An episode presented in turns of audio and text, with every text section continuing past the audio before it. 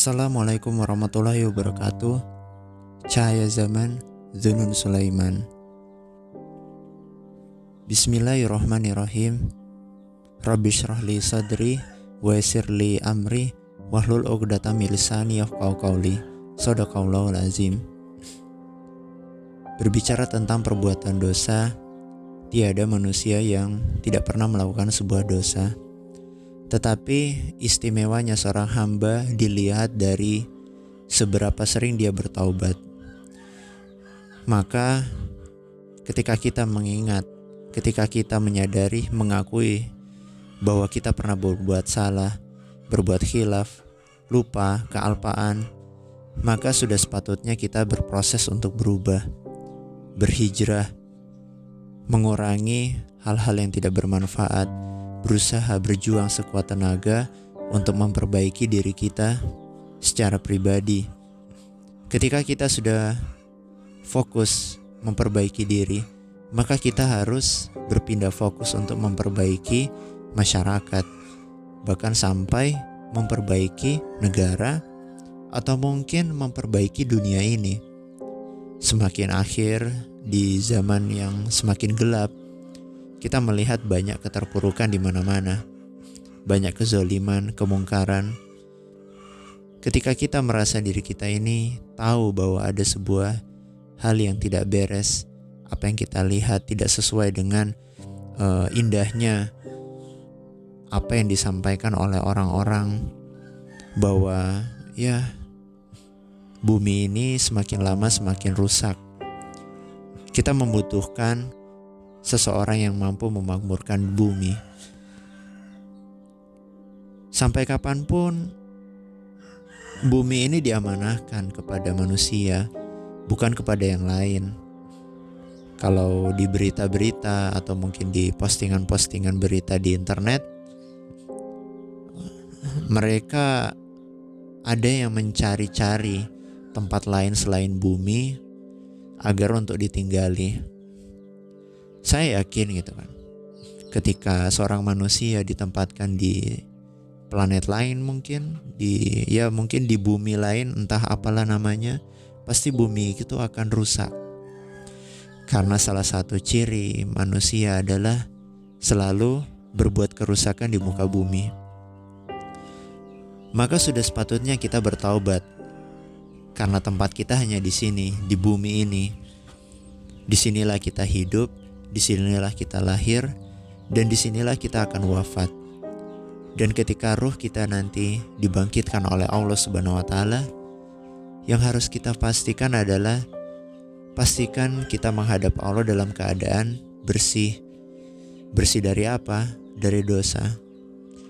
Lantas, dengan cara apa kita membersihkan dosa? Tentu saja dengan bertaubat. Pada hari ini, di episode keempat, Cahaya Zaman saya ingin membacakan sebuah tulisan yang disampaikan oleh Dr. Ayat Al-Qarni terkait dengan bertaubat.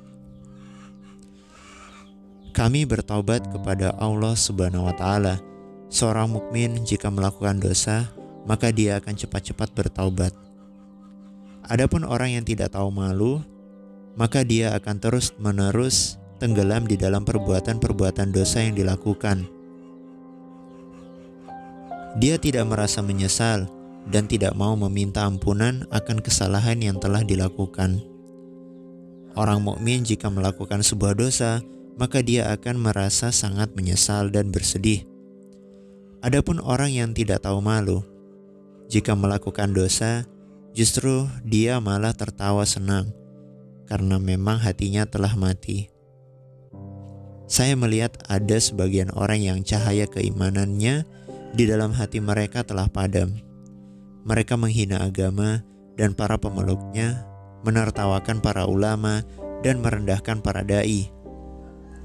Seolah-olah mereka tidak pernah mendengar berita tentang kiamat dan keberadaan kehidupan akhirat. Mereka tidak pernah berhenti melakukan perbuatan-perbuatan mungkar.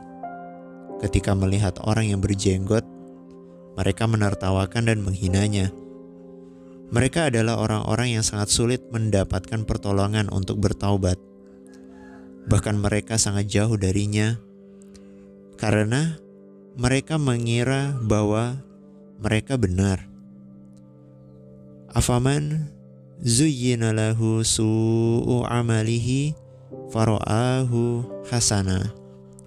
Maka apakah orang yang dijadikan syaitan menganggap baik pekerjaannya yang buruk lalu dia meyakini pekerjaan itu baik sama dengan orang yang tidak ditipu oleh setan. Surat Fatir ayat 8 Saya melihat sebagian orang-orang soleh yang jika melakukan sebuah perbuatan dosa maka dunia terasa gelap di matanya. Lalu dia pun menangis, mengadu, menyesal, dan bersedih atas perbuatan tersebut. Hal ini menjadi sebuah tanda bahwa hatinya masih hidup. Orang seperti ini yang akan mendapatkan pertolongan untuk bertaubat. Allah berfirman di dalam surat Az-Zumar ayat 35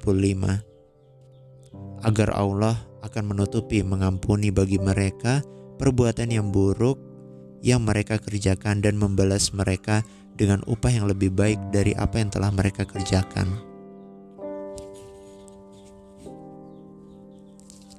Sekian yang disampaikan oleh Dr. Ed Al-Korni. Mencari air mata, mencari sebuah penyesalan itu adalah sesuatu yang sulit apa mungkin ya hati kita mungkin sudah terlalu kotor sehingga kita sulit untuk menangis, sulit untuk merenung, sulit untuk mentadaburi isi Al-Quran, sulit untuk mengikuti sunnah-sunnahnya Rasulullah Sallallahu Alaihi Wasallam. Ya, jika kita ingin bisa merasakan nikmatnya menangis, maka kurangi-kurangilah semua hal yang kita nikmati secara berlebihan. Sadarilah bahwa hati itu mudah sekali kotor. Kita sulit untuk khusyuk dalam sholat, bisa jadi karena maksiat-maksiat yang kita lakukan, atau mungkin hal-hal yang kita pandang itu tidak ada masalah, tetapi bagi malaikat itu dicatat sebagai sebuah dosa sebagai sebuah masalah yang akan menjadi hal buruk di hari ke depan. Sahabat-sahabatku, pendengar podcast, marilah bertobat. Jangan menunda, menunda taubat. Kemudian berilah peringatan. Sampaikan kabar gembira bahwa Allah selalu mendengar jeritan hati kita, kisah sedih kita, taubat-taubat kita, maka kita wajib bertobat sekarang. Saya Zunun Sulaiman dalam Cahaya Zaman.